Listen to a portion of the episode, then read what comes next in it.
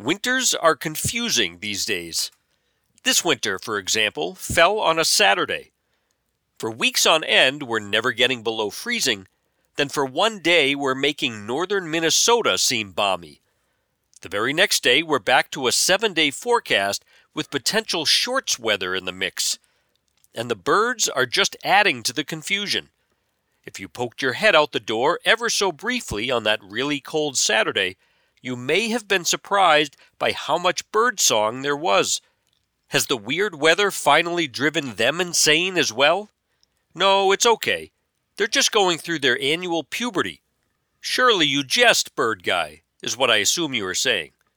But I never jest. Many birds indeed go through a sort of annual puberty in response to increasing day length.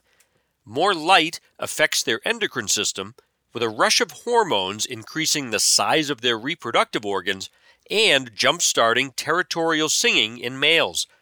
If you don't believe me, just listen.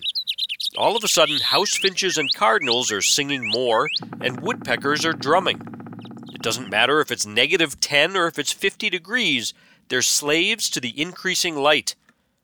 One of the birds singing more in recent weeks is the American woodcock, an odd, plump, and performative shorebird of woods and fields. Singing is a strong word. Their iconic breeding display consists of an insect like buzzing sound, followed by an impressive, twittering, spiraling flight. While most woodcocks leave for the winter, a few hardy individuals make a go of it here, and this year their gamble paid off since winter never came. It's been November for three months now.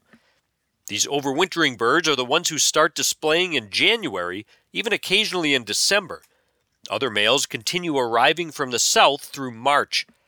People have already had up to three displaying males at a time in some of the classic woodcock spots in Barnstable, Falmouth, and North Truro. You've got plenty of time to catch one of their shows. Males don't really do anything other than display from now through June. They're too devoted to the stage to help the females with the chick rearing. Speaking of performing males, last week I had my first singing red winged blackbirds at Mass Audubon's Long Pasture Sanctuary, which is always a cheerful sign of eventual spring. Some of these short distance migrants winter locally in pockets, others hop back from Rhode Island or New Jersey in late winter and start singing. Numbers build slowly at first, eventually peaking in April. The early birds are all males. Competition for territories is strong, as males with a good territory secure the right to mate with several females. Studies have shown, however, that these stud males are kidding themselves, as up to half of their offspring are sired by other males.